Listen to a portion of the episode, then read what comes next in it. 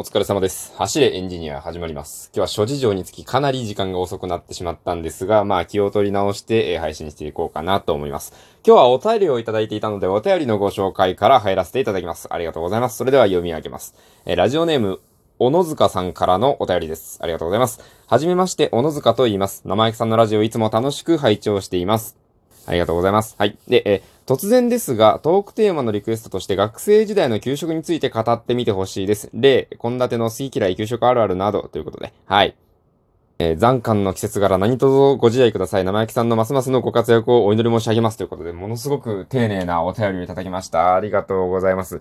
残寒残寒でいいんですよね、これ。あの、残る寒いって書くんですけど、僕ね、あまりお手紙とか書かないので、残寒って恥ずかしながらね、初めて聞きました。まあ、残暑とかそういうものの、まあ、寒いバージョンということでしょうね。まあ、あまり語るとバカがバレるので、はい、これほどほどにしておきまして、えー、給食のお話ですよね。僕ね、この給食のお話で、あの、一番、こう、心に残っているというか、ずっとなんというか、こう、自分が根に持っていることなんですけど、あの、給食って、食育的な要素を兼ねていると思うんですよ、ある程度。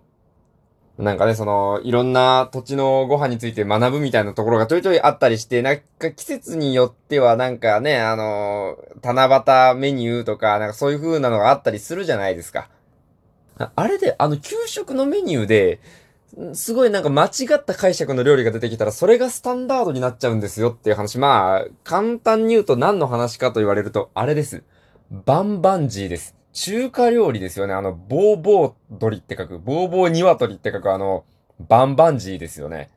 あれ、バンバンジーって、まあ、本来は鶏肉の料理じゃないですか。鶏肉がドンとメインになっている料理ですよね。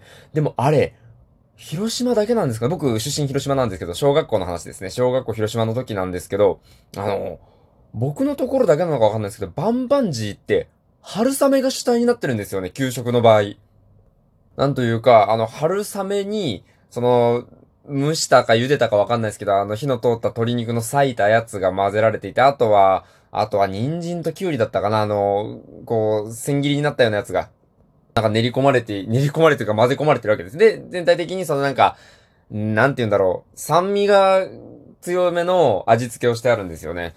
まあ、多分、味付けは、まあ、あんまり変わらないんだと思うんです、本物とは。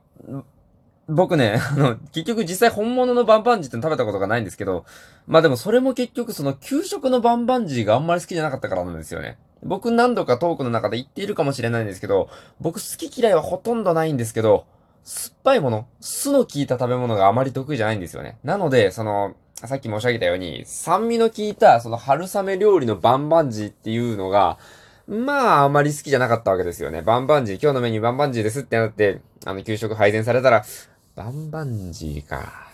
ああ、バンバンジーね。みたいな感じの気分になるわけですよ。でも、実際、その本物のバンバンジーを、そのね、ちゃんと鶏肉としてのバンバンジーをね、見ていたら、もしかしたら僕はバンバンジーに苦手意識を持たなかったかもしれないんですよね。てか、本物のバンバンジー、春雨入ってるんですかあれ。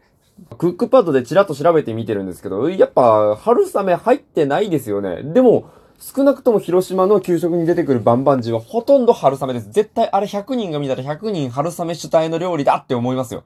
うん。間違いなく思います。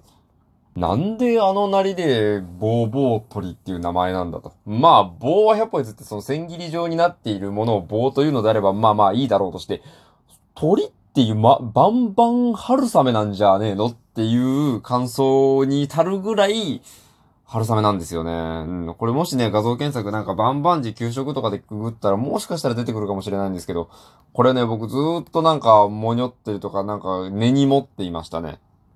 バンバンジーはこれぐらいにしておいて、他何かあったかなというと、あれですね。あの、まあ、給食といえば、じゃんけんだと思うんですよ。あの余った何かしらを、まあ、勝ち取るためのじゃんけんを、こう、教室内でね、催してね、まあ、毎度ね、こう、バトルが繰り広げられるわけですよ。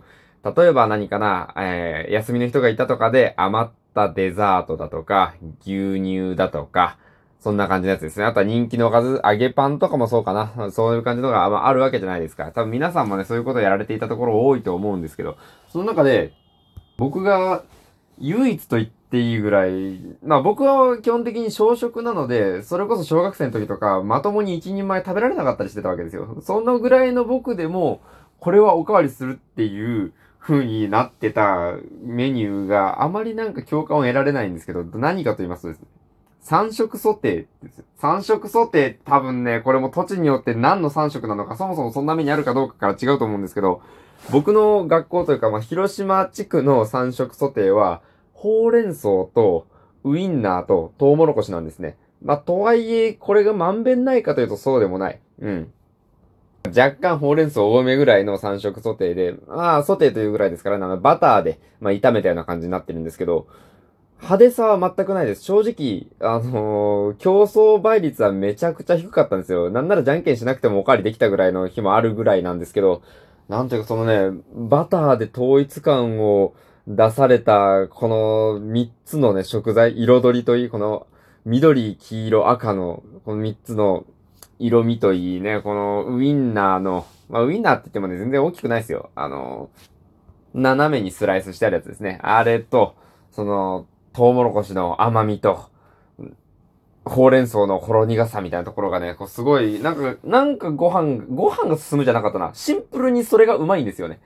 今考えてみたら、あれは結構酒のあてにいいんじゃないかと思うんですけど、僕はなぜかね、その三色ソテーが大好きで、絶対三色ソテーだけおかわりしてましたね。うん。なんであんなに好きだったのか今でもわからないんですけど。でも、自分で作ったことはないな。今度作ってみようかな。やっぱなんか自炊の参考になるかもしれないですね。学校の給食って。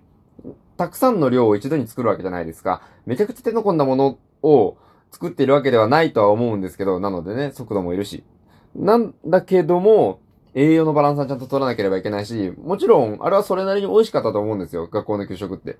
うん、あっずこれと思ったことはなかなかなかったです。うん。なので、もしかしたらあれは自炊に向いている料理たちなのかもしれないなぁなんて思いました。それではね、えー、お便りいただきまして、ありがとうございました。小野寺、小野寺さんじゃないや。小野寺さんは仮面ライダーに出てくる、ディケイドに出てくるクーガが小野寺さんだったから、なんか僕の中ですごい小野寺さんっていうのが口から出しやすい子になってるんです。あ間違えてました。申し訳ありません。えっと、小野塚さんですね。お便りありがとうございました。はい。なんか名前間違えてめちゃくちゃ失礼になっちゃったんですけど、大丈夫です。あの、もう二度と間違えません。小野塚さん。はい。お便りありがとうございました。こうやってね、お便りくださるおかげで、こう、時間が遅くなった日でも、パッと収録をね、することができて、僕これもう撮りながら喋ってます。当たり前だわ。撮りながら喋るの当たり前だ。えっと、えー、考えながら喋ってます。みたいな感じで、台本とか一切なしでね、これだけまあ、ベラベラベラっと喋ることができるので、皆さんぜひね、僕の睡眠時間のためにもお便りどしどしよろしくお願いいたします。それではご清聴ありがとうございました。お疲れ様でした。失礼いたします。